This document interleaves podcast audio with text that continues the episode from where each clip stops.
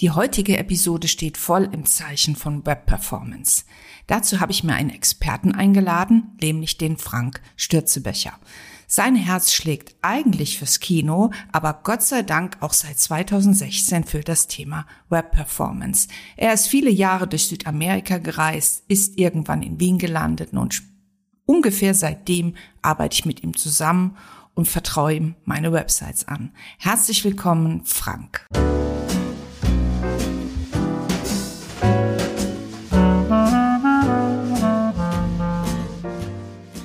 Herzlich willkommen zu WWW. Wundersame Website-Welt mit Kerstin Müller. Entspannt durchs World Wide Web.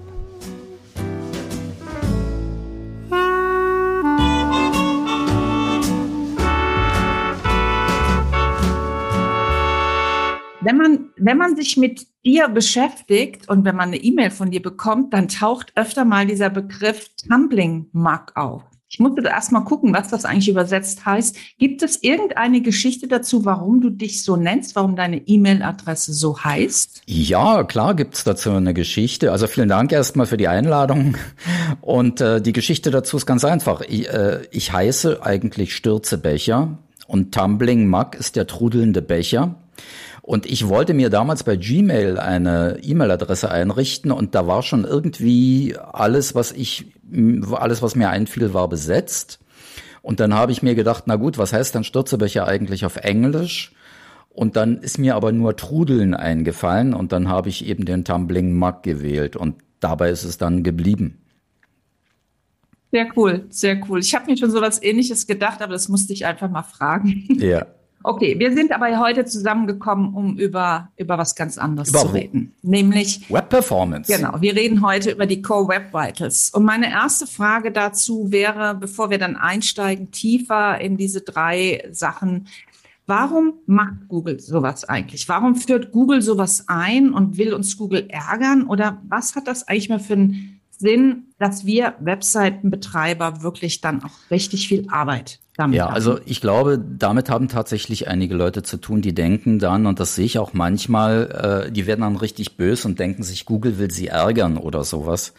Ich glaube, die nehmen das alles nicht so persönlich, sondern worum es da geht, ist eigentlich etwas, und da kann ich vielleicht auch noch mal an meine Geschichte zurückgehen. Ich habe ja lange Zeit im Kino gearbeitet und hier in Wien, wo ich jetzt bin im Moment, ähm, habe ich im Künstlerhauskino lange Zeit gearbeitet, das ist direkt neben dem Musikverein hier. Und habe hier in Österreich eigentlich auch noch mal so eine Schule mit äh, durch, durchgemacht bei der Konstantin-Film damals. Und da war es so, immer wenn man Personal einschult im Kino, dann kriegst du, wenn du zum Beispiel Saalaufsicht bist, ähm, kriegst du eingetrichtert buchstäblich, was wichtig ist und worauf du achten musst. Das ist Bild, Luft und Ton. Diese drei Sachen. Und diese drei Sachen, auf die achtet der Besucher gar nicht. Das nimmt der nur unterbewusst wahr. Aber das ist dein Job. Du kümmerst dich nur um diese drei Sachen. Bild ist klar, es muss scharf sein, es darf nicht irgendwie ein Balken in der Mitte sein, der Himmel unten, die Füße oben. Ton ist auch klar, es muss laut genug sein, aber auch nicht zu laut. Und die Luft bedeutet, es darf nicht stinken und es muss gut gelüftet sein. Ne? Also auch die Temperatur fällt damit rein. Wenn diese Dinge jetzt aber nicht stimmen im Kino, dann hast du ein mieses Filmerlebnis da stimmt dann irgendwas nicht. Wenn du dich anstrengen musst, weil du den Ton nicht hörst, wenn es stinkt, wenn es nicht gut gelüftet ist, all das versaut dir irgendwie den Film, weil du sitzt ja da eine ganze Zeit. Aber diese ganzen Randbedingungen, obwohl die essentiell wichtig sind für den Wohlfühlfaktor, sind nicht der Film. Der Film ist was ganz anderes. Der Film kann total Mist sein, obwohl die ganzen Randbedingungen stimmen. Ähm, und bei der Web-Performance ist es eigentlich genauso. Das heißt, du hast unbewusste Milieu-Dinge oder sagen wir mal der Dinge, die den Wohlfühlfaktor ansprechen. Und dann hast du die Seite, die du an sich betrachten kannst. Und die meisten Leute schauen sich wirklich nur diese Seite an. Und Google ist, weil die sehr viel messen und weil die viel Geld haben und viel testen und so weiter, können die sich jetzt eben darauf stürzen und sagen, was hält denn Leute bei uns auf der Seite? Was macht denn hier sozusagen, äh, wo ist denn hier der Sekundärgewinn und wie und womit versauen wir uns womöglich, dass ähm, Leute dann nicht mehr wiederkommen? Zum Beispiel tr trifft es ja zu, wenn du den Leuten lauter Links hinhältst, die sie, die sie nicht sehen wollen, dann sagen die irgendwann, Google ist nicht so gut. Und das willst du nicht. Und das trifft jetzt auch auf solche Wohlfühlfaktoren zu. Wenn du, wenn Google dir ständig Seiten hinhält, wo du fünf Sekunden, sechs Sekunden warten musst, bis du überhaupt was siehst, dann fällt das irgendwie auf Google zurück. Wenn die Inhalte mies sind, also wenn der Film nicht stimmt, im, äh, um im Bild zu bleiben, fällt das auch auf Google zurück, weil Google ist ja sozusagen die Empfehlungsplattform. Anhand deiner Suche kriegst du Links empfohlen ne? oder Webseiten empfohlen. Und so kommt es, dass Google sich wie so ein Kinobesitzer um Bild, Luft und Ton kümmert. Das heißt, die sagen, diese Sachen müssen stimmen, sonst ist der Film für die Leute gar nicht genießbar. Und ähm, das, glaube ich, muss man mal verstanden haben, damit man auch, sagen wir mal, genug Energie für sich selber aufbringt, um da durchzugehen, weil man stößt doch da an so einige Schmerzpunkte, sei es Verständnis und das wird sehr schnell technisch und ähm, ja, viele Fragezeichen in den Augen, ne? Wenn's, wenn's. Super, verstehe. Hm. Ja, gutes Bild, also wirklich sehr gut erklärt. Also mit diesen, ähm, ja, genau darum geht's. Es geht eigentlich darum, es geht, Google will uns nicht ärgern, sondern die wollen einfach, dass der Besucher ein schönes Erlebnis hat. Basta. Okay. Gut, dann steigen wir mal ein. Also wir haben ja für die, die jetzt hier zuhören und den Begriff Core Web Vitals überhaupt noch nie gehört haben, das wird eingeteilt in drei Dinge. Das wird uns Frank gleich ein bisschen näher bringen. Das ist das LCP, Largest Content Paint, Contentful Paint.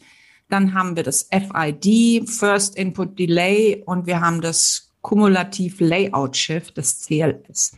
Das hört sich alles wahnsinnig technisch an, aber dafür habe ich den Frank eingeladen. Der wird uns das jetzt mal von Anfang bis Ende versuchen, für uns zu erklären, damit auch wir das verstehen. Lieber Frank, du hast das Wort. Also äh, ja, man muss dazu vielleicht auch noch mal sagen, diese diese es gibt ja nicht nur die Core Web Vitals, es gibt ja Web Vitals. Und der Core davon ist sozusagen das Herzstück, also das Zentrum sozusagen, das das Allerwichtigste. Und zu den und zu diesen ganzen äh, Web Vitals, was so, was so äh, eben dieses Milieu ausmacht, gehören zum Beispiel so Dinge wie, dass du HTTPS hast, dass die, dass die Seite sicher ist, ja, also dass da nicht irgendwelche Leute Schadcode einfügen können, dass die Seite responsive ist ähm, und solche Sachen, ja, dass nicht, dass nicht äh, Skripte vorkommen können, die auf Webseiten zeigen, von denen du weißt, da sollten sie niemals hinzeigen. Also da kann man so bestimmte Regeln bei der Serverkonfiguration festlegen. Und wenn und diese Dinge sind aber, die ich jetzt genannt habe, sind für Google zumindest dieses Jahr nicht der Core, also das Herzstück, sondern das Herzstück sind sozusagen diese drei Erdbeeren auf der Torte. Das ist ähm, eben dieser LCP und der steht eigentlich für die Schnelligkeit, mit der ich die Seite zu sehen bekomme. Also der LCP ist ein Stellvertreterwert und es geht bei diesen, bei diesen technischen, warum das so technisch ist, das sind eben Werte, die in Zahlen ausgedrückt werden und für Google ist das irrsinnig wichtig, diese für uns subjektiven Dinge, also da geht es ja um Be Besucherzentrierung oder benutzerzentrierte Betrachtungsweise, aber diese subjektive Wahrnehmung in Zahlen zu verwandeln, ist für Google so wichtig eben wie zum Beispiel LCP, das hat eine ganz bestimmte Zahl, einen ganz bestimmten Zeitwert.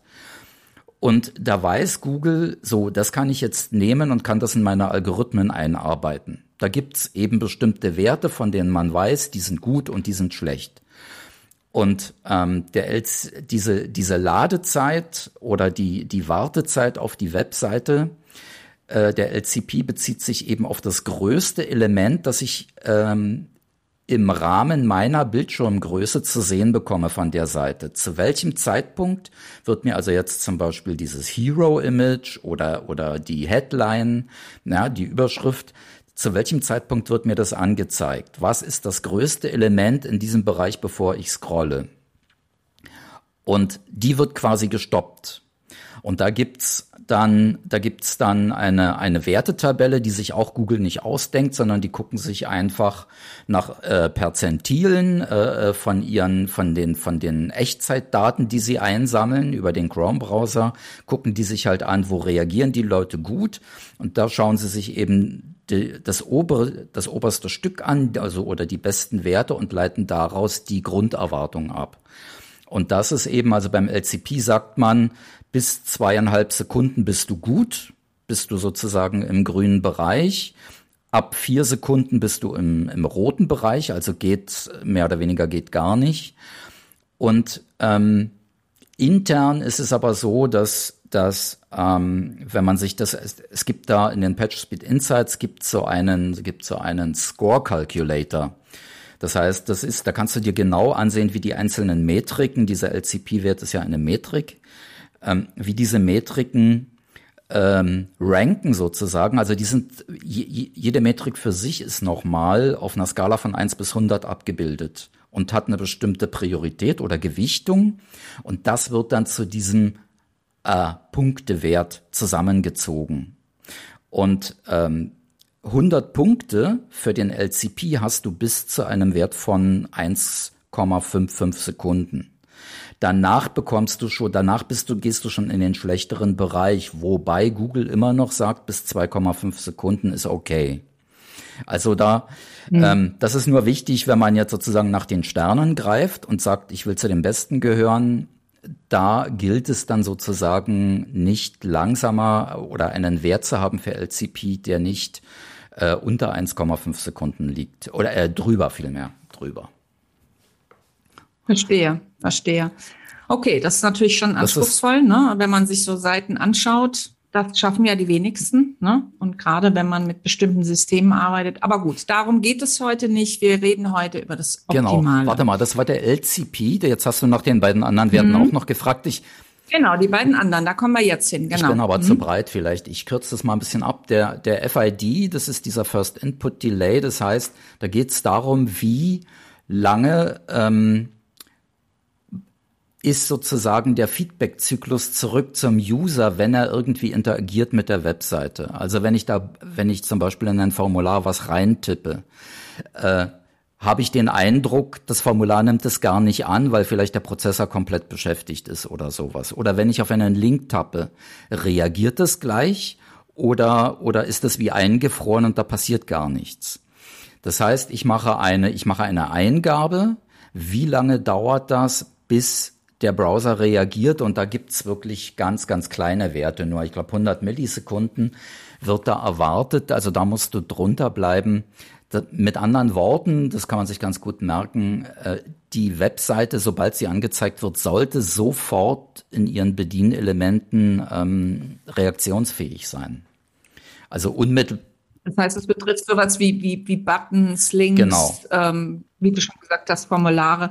Ist das, ist das eine Funktion, ich kann mir jetzt gar nicht, gut, natürlich, wenn das nicht geladen wird, aber ist das etwas, was, was man relativ gut erreichen kann, zum Beispiel so ein Wert? Also ich müsste tatsächlich bei mir mal schauen, ob mhm. das gut funktioniert. Du erreichst es, naja, man, man muss eher fragen, was verhindert, was verhindert einen guten, äh, äh einen guten Wert?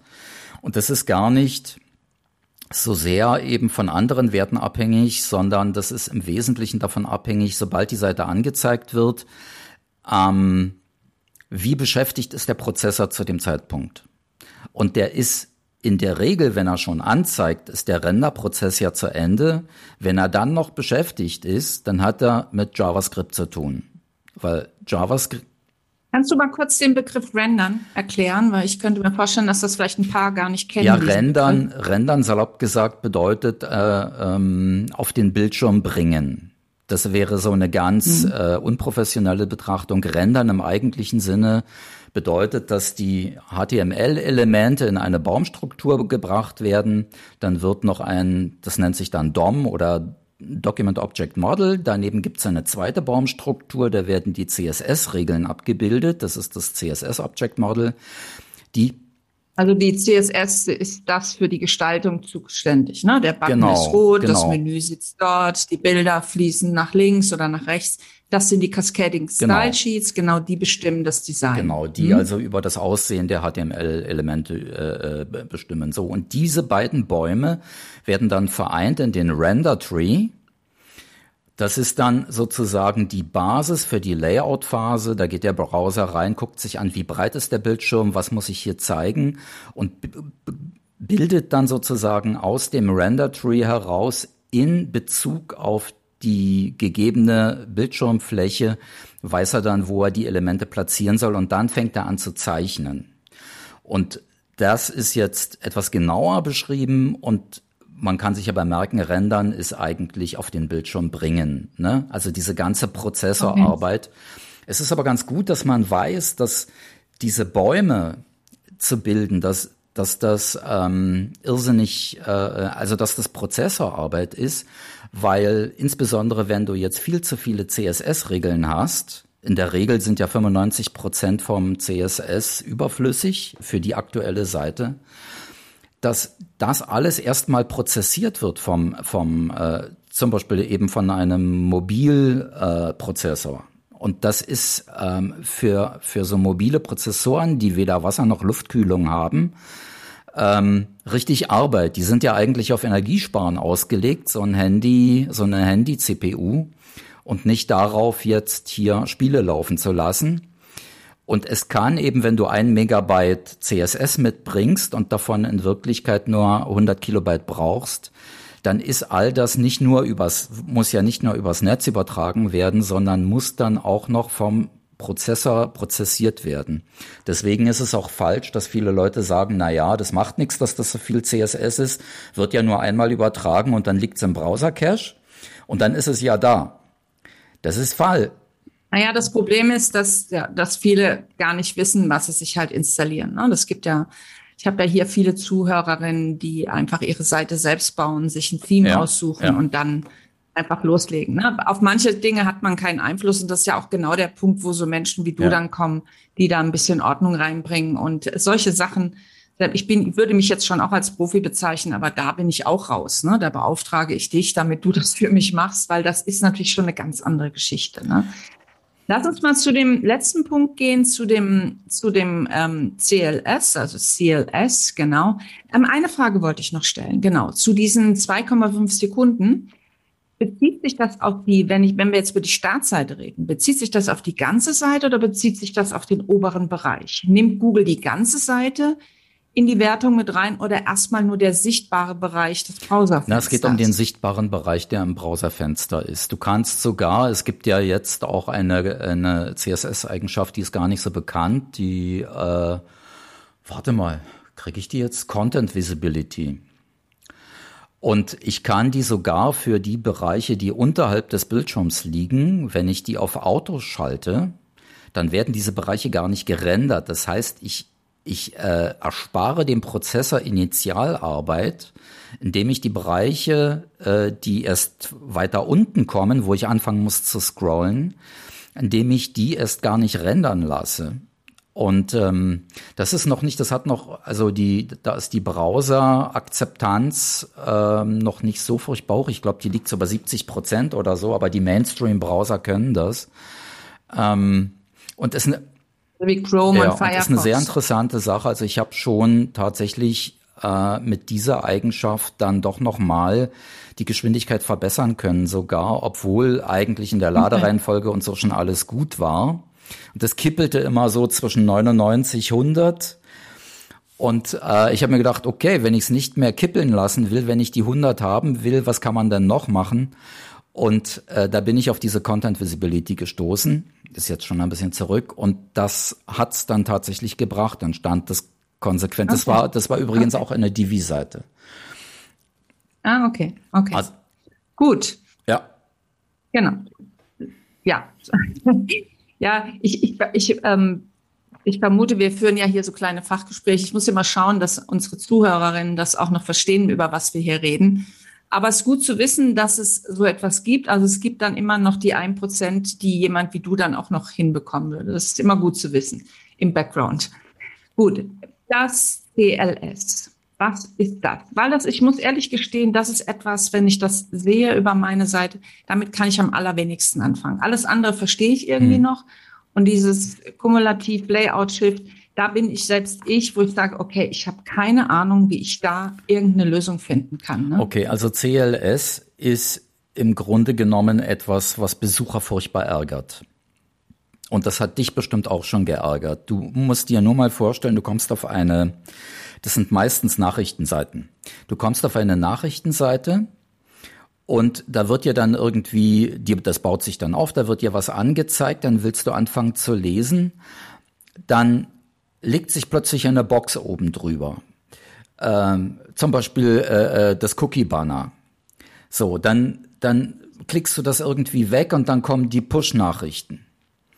Und ähm, dann wird aber im Ober, dann fängst du schon an zu lesen und dann kommt aber im oberen Bereich wird jetzt ein Bild geladen und das drückt dir jetzt den Text praktisch aus dem, aus dem Bildschirm raus und du kannst gar nicht mehr weiterlesen. Guckst aber plötzlich auf ein Bild. Das heißt, diese, es geht tatsächlich um Verschiebungen von, äh, von Elementen der Webseite wie Bild oder Überschriften oder Texte, die einfach dadurch, dass sie in ihrer Position noch nicht endgültig platziert sind, sondern erst durch nachgeladene Elemente, äh, die dann für sich Platz beanspruchen, irgendwie beiseite gedrückt werden. Und das kann dann sogar zu Sachen führen, und das ärgert mich furchtbar. Ich sehe eine Seite, will damit interagieren, klicke oder ich denke, ich klicke auf einen Link, dann ist plötzlich der Link wird mir weggezogen, oben drüber legt sich ein anderer Link und ich komme irgendwo hin, wo ich gar nicht hin wollte. Das ist eine typische Situation und das sind diese Layout-Shifts, die irrsinnig ärgerlich sind für, für Besucher und das Cumulativ dabei, also das Kumulierte ist, dass ich, dass ich äh, äh, Lighthouse oder Google, also diese Tools, gucken sich eben den gesamten äh, Bildschirmbereich an und sagen, ähm, wie oft passiert denn das? Wie oft passiert das? Wie groß sind die Elemente und um wie viel Prozent werden die verschoben? Und dann wird das errechnet. Das ist dann halt ein, ein, ein ähm, ähm, äh, Produkt aus zwei Prozent Werten und da muss man dann nur wissen, wenn man drauf schaut, es muss unter 0,1 sein.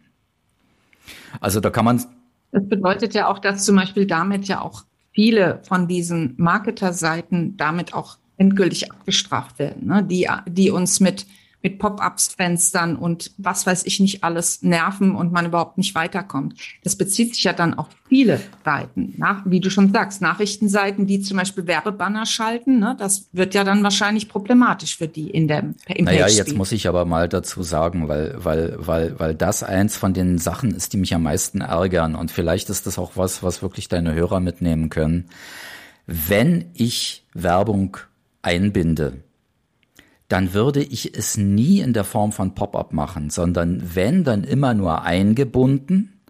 Und wenn eingebunden, dann so, dass der Kontext passt. Also ich würde niemals mit diesen Ad, äh, AdSense-Dingern äh, arbeiten oder mit anderen Tools, wo ich die Werbung gar nicht beeinflussen kann.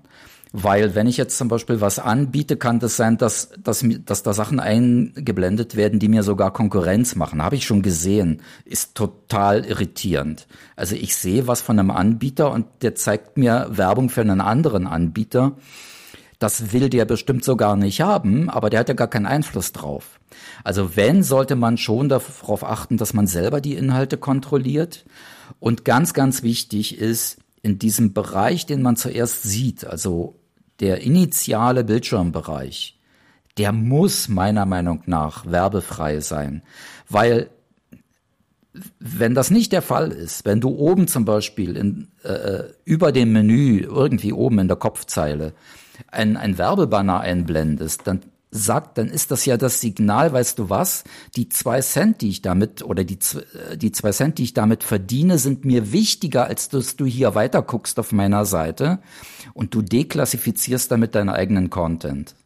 Also ähm, ich verstehe jeden natürlich, der, der monetarisieren will, aber ähm, da glaube ich, sind oft die Sachen nicht zu Ende gedacht. Nämlich immer aus der Be Besucherperspektive. Auf mich wirkt das so. Wenn ich eine Nachrichtenseite sehe und ich sehe da äh, äh ein blinkendes Banner, so eine, so eine Ad, da denke ich mir, jetzt schickt er mich hier weg. Ich dachte, das ist ihm wichtig, dass ich seinen Inhalt sehe. Wie, jetzt sind ihm diese zwei Cent sind ihm wichtiger, als dass ich seinen Inhalt sehe. Wie wertvoll kann denn da der Inhalt sein? Ja, es ist, auf jeden Fall ein guter Hinweis. Da sind wir auch schon in, in, den, in meiner nächsten Frage drin. Da ging es nämlich darum, was kann man denn tun? Ich habe ja als normaler Anwender nicht allzu viele Möglichkeiten, wenn ich zum Beispiel mich für ein Theme entscheide. Ich kann ja als Nicht-Entwickler gar nicht richtig reinschauen. Ähm, das heißt, was kann ich denn tun, um ein paar Sachen ähm, zu verbessern? Also eins war ja, jetzt hast du ja jetzt schon gesagt, einfach da oben in diesem Bereich keine externen Inhalte laden, also keine Werbung schalten, die von deiner Seite weggehen.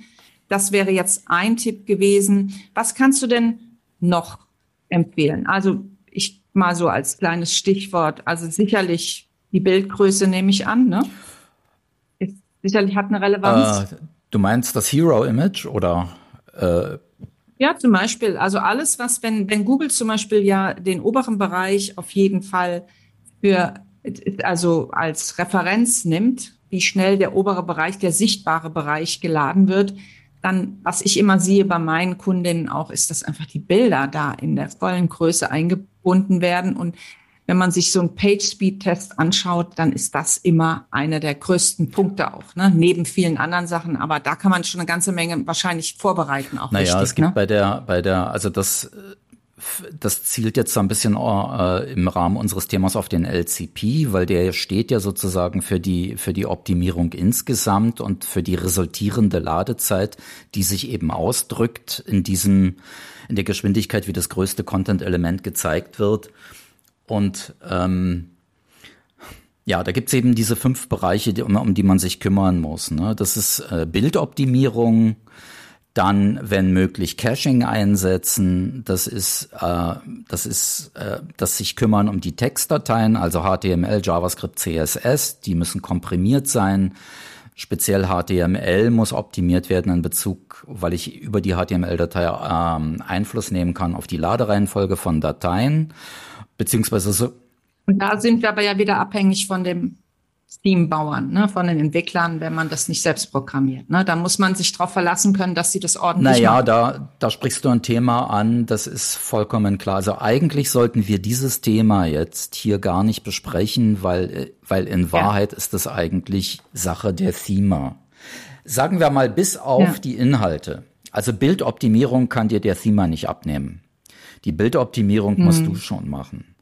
Ähm, ja, wenn du ich. externe Inhalte einbindest, zum Beispiel einen Tweet, und dir sagst, der muss zuerst zu sehen sein, der muss oben gleich im, in, äh, im zuerst sichtbaren Bereich stehen, dann äh, haust du dir sozusagen selber den, die, die Web-Performance zusammen, weil du machst sozusagen diesen Bereich abhängig von externen Ressourcen und davon, wie externe Server gerade reagieren, wie schnell wie schnell, da, wie gut das seinerseits optimiert ist und so weiter. Deswegen ist fürs Optimieren ganz wichtig, dass man externe Ressourcen nach Möglichkeit unterhalb der unteren Bildschirmkante platziert, damit man diesen oberen Bereich vollständig selber kontrollieren kann und sich darum kümmern kann, dass da, dass dort alles optimiert ist.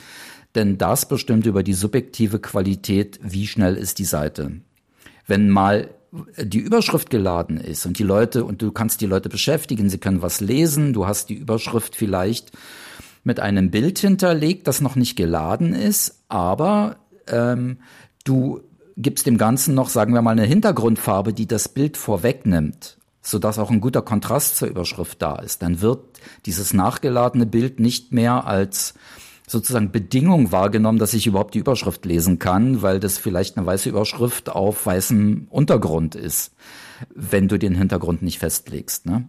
Und dann kommt irgendwann, mhm. irgendwann kommt dann das Hero oder das Hintergrundbild, das sich dann hinter die Headline legt und den, den Kontrast überhaupt erst aufmacht und damit, damit ähm, ja, verärgert man tatsächlich Besucher, weil die dann länger warten genau. müssen als nötig.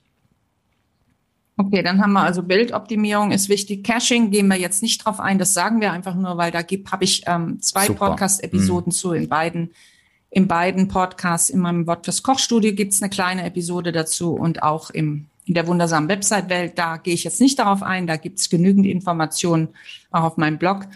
Dann habe ich hier noch ähm, etwas stehen. Ähm, wie sieht's denn mit Animationen aus? Ja, Animationen äh, sollten ja, also äh, äh GIF, animiertes GIF äh, wird ja heute empfohlen, dass man das ähm, ähm in MP4 besser abbildet, weil das kleinere Dateien macht. Vielleicht sogar WebM. Das kann man, das kann man dann sozusagen den Browser entscheiden lassen. Wenn man ihm jetzt zwei Optionen gibt, dann greift er sich das, was er, was er kann. Äh, WebM wäre dann, also WebMovie ist das eigentlich. Das wäre dann äh, noch kleiner und kann eben auch, ja, klarerweise, klarerweise als, als weil es ja ein, ein Filmformat ist oder ein Videoformat, kann es natürlich Animationen zeigen.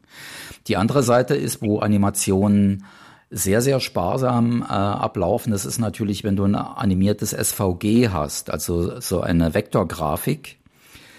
Du kannst ja im SVG-Format auch Animationen laufen lassen. Da muss man aber aufpassen und das auf jeden Fall nachkontrollieren äh, auf Mobilgeräten, weil die kommen teilweise mit diesen errechneten Werten, die SV, SVG ist zwar total klein äh, bei der Übermittlung, aber dadurch, dass die Koordinaten praktisch nur Berechnungspunkte sind, die der Browser jetzt wirklich berechnen muss, ist es bei sehr komplexen Berechnungen, wie das in SVG leicht mal passieren kann, kann es auch sein, dass du damit den Prozessor über die Maßen beschäftigst.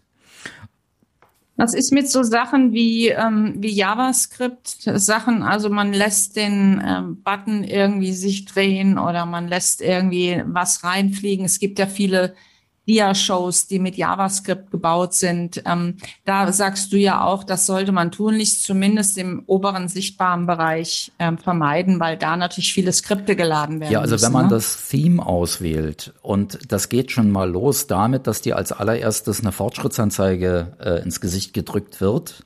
So ein, so ein Rändelrädchen, das sagt, ähm, du musst jetzt mal warten, weil ich bin beschäftigt das ist natürlich die Bankrotterklärung an den PatchSpeed. Also äh, hm. man muss dazu sagen, Fortschrittsanzeigen sind dafür gemacht, um ähm, um sozusagen dem Benutzer zu signalisieren, dass eine Aktion, die er gestartet hat, dass die erkannt worden ist und dass die jetzt ausgeführt wird. Es ist nicht dazu da, ähm, die Unfähigkeit, dass man Seiten schnell anzeigen äh, lassen kann, zu kaschieren. Und äh, Verstehe. Und im Grunde genommen ist es genau das, weil, weil eigentlich, weil wir davon, äh, weil wir da vorhin davon abgekommen sind. Natürlich ist es Angelegenheit der Thema dafür zu sorgen, ähm, dass soweit die Dinge in ihrer Hand liegen, also nicht Bilder jetzt unbedingt, nicht externe Inhalte, aber ähm, die Skripte, das CSS zum Beispiel, das JavaScript, dass das so sparsam verwendet wird wie möglich. Und naja, ich meine, du verwendest es ja auch, äh, so eine eierlegende Wollmilchsau wie Divi. Genau, das Divi. Ne, wir können es ruhig beim Namen nennen. Ich liebe das Divi. Wir haben ja auch, wir reden ja seit Jahren gemeinsam über das Divi und du schaffst es ja auch selbst das Divi, dieses große Ding da, dass wir Seitenspeed, Page Speed von fast 100 Prozent kriegen. Es gibt Möglichkeiten, aber du hast natürlich recht. Aber soweit ich weiß, arbeitet Elegant Themes daran, ähm, das tatsächlich zu reduzieren, diesen ganzen Code. Aber lass uns nicht da so tief reingehen. Ich würde gern noch, ähm, ich würde gern noch mal ähm, darauf äh, kurz sprechen, wo kann ich denn überhaupt den Page Speed messen? Also dann gibt es sicherlich ähm, die Page Speed Insights. Ich weiß nicht, vielleicht kennen das wirklich manche Zuhörerinnen noch gar nicht, dass einfach mal Page Speed Insights eingeben und mal die Domain dort hinterlegen. Und dort findet man relativ viel Informationen. Manchmal erschlägt einen das auch, ne? Aber ähm, da kann man zumindest schon mal so einen ersten Status sich holen und vielleicht auch schon mal gucken, wo es überhaupt hakt. Ne? Würdest du auch sagen, die PageSpeed Insights? Naja, die geben dir, die geben dir also sowohl geteilt für äh, ein, ein, ein äh, mittelmäßiges Mobilgerät, als, als, also das wird emuliert, als auch für äh, eine Desktop, äh, für die Annahme einer Desktop-Umgebung gibt's dir praktisch über zwei Tabs. Ähm, Werte aus, die in einem einzigen Wert zusammengefasst sind. Das ist diese berühmte, dieser Score, dieser berühmte und berüchtigt berühmte, wo du sozusagen spielerisch mit einem Blick erkennen kannst, bin ich hier gut oder nicht gut. Und das ist natürlich sehr leicht zu erkennen, aber natürlich auch frustrierend, äh, wenn du siehst, oh, ich bin im roten Bereich, also ich werde eingeschätzt als schlecht, ja, rot ist schlecht, äh, orange ist mittelmäßig und grün ist okay. Ne? Und ähm, Orange ist, ich dachte immer, Orange wäre auch schon okay, aber ist es nicht. Na, Orange ist mittelmäßig. Wenn, also mittelmäßig ist natürlich für viele Leute auch okay, aber, aber, okay. aber wenn du gut sein willst oder gut sein kannst oder gut sein musst, musst du dich nach dem grünen Bereich strecken. in, de, ja, in so, den PageSpeed ja. Insights. Also man, man ja. findet dieses Tool, wenn man, du kannst es ja vielleicht, weiß ich nicht, vielleicht kann man es in den Show Notes verlinken oder so, oder? Genau, in die Show Notes packe ich ein paar Sachen rein, genau.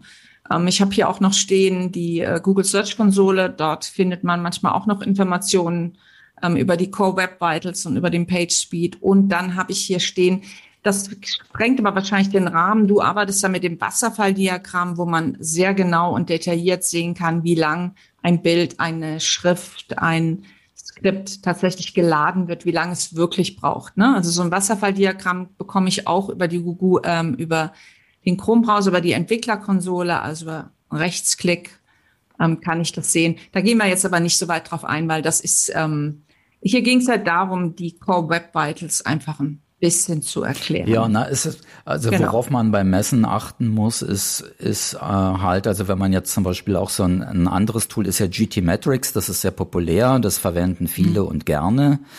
Ähm, da kriegt man auch so ein Wasserfalldiagramm. Ähm, man muss nur höllisch aufpassen, wenn, wenn man da nicht angemeldet ist dann wird standardmäßig aus Vancouver, äh, Kanada, gemessen und dann misst man sozusagen die Signalzeiten, äh, die, die benötigt werden, um über den Atlantik zu kommen. Ähm, das wird in der Regel schlechter sein, als wenn man einen nahegelegenen Server äh, äh ausmisst. Und wenn es jetzt, sagen wir mal, um deutschsprachige Seiten geht, da sind wir ja gar nicht in der Situation, dass wir jetzt unsere, dass wir weltweit für Superseiten sorgen müssen, sondern es reicht ja, wenn wir sagen, wir nehmen einen Hoster, der hier möglich, möglichst in der Dachregion sitzt. Und dann ist es weltkugelmäßig betrachtet so ein Spot, äh, wo quasi die Leute, die darauf zugreifen, relativ nah am Server sind. Und dann braucht man das nicht, was in der Optimierung auch oft verwendet wird. Das nennt sich ein CDN, also ein Content Delivery Network, wo mhm. die Inhalte der, der, des Heimatservers sozusagen äh, dupliziert werden, verteilt werden weltweit auf eine ähm, Armada von, von, von Servern. Und dann kann dieser CDN-Anbieter entscheiden aufgrund der Geoposition eines Besuchers, von wo diese Inhalte ausgeliefert werden. Ne? Hm. Dann gibt's noch Pingdom. Ne? Da, ich vergleiche immer mal Pingdom und Google, Google, Google Page Speeds. Oftmals ist es so, dass bei Pingdom steht man immer ein bisschen besser da. Die gehen da irgendwie ein bisschen anders ran. Da gibt's auch so Page Speed Insights.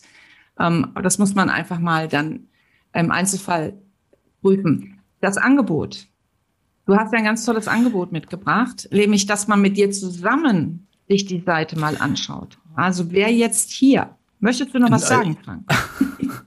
ähm, Ansonsten würde ich jetzt würde ich sagen, was du für ja, bitte, gerne, Angebot gerne, hast, gerne, aber, gerne. Ja, klar. Ja, Genau. Also, das ist natürlich ein sehr großes Feld und wahrscheinlich raucht dir, liebe Zuhörerinnen und liebe Zuhörer, dir raucht jetzt der Kopf, und das ist auch überhaupt nicht schlimm. Es gibt Menschen, die helfen können. Und der Frank hat für die Zuhörerinnen und Zuhörer hier in meinem Podcast, gibt es eine Seite, die er extra dafür gemacht hat, zu finden. Ich packe dir natürlich in die Show Notes. Ich sage es dir aber nochmal. Das ist superfastpress.com slash www und dort kannst du dir ein Gespräch buchen, 20 Minuten, komplett kostenfrei und du kannst mit Frank einfach mal die Seite anschauen und ihr könnt besprechen, ob man irgendwas machen kann, ob er dir helfen kann, ob du dir helfen kannst, wie auch immer. Habe ich das richtig gesagt? Ähm, ganz wichtig ist, dass www hier nicht für World Wide Web steht, sondern für wundersame Website-Welt. Website-Welt, genau.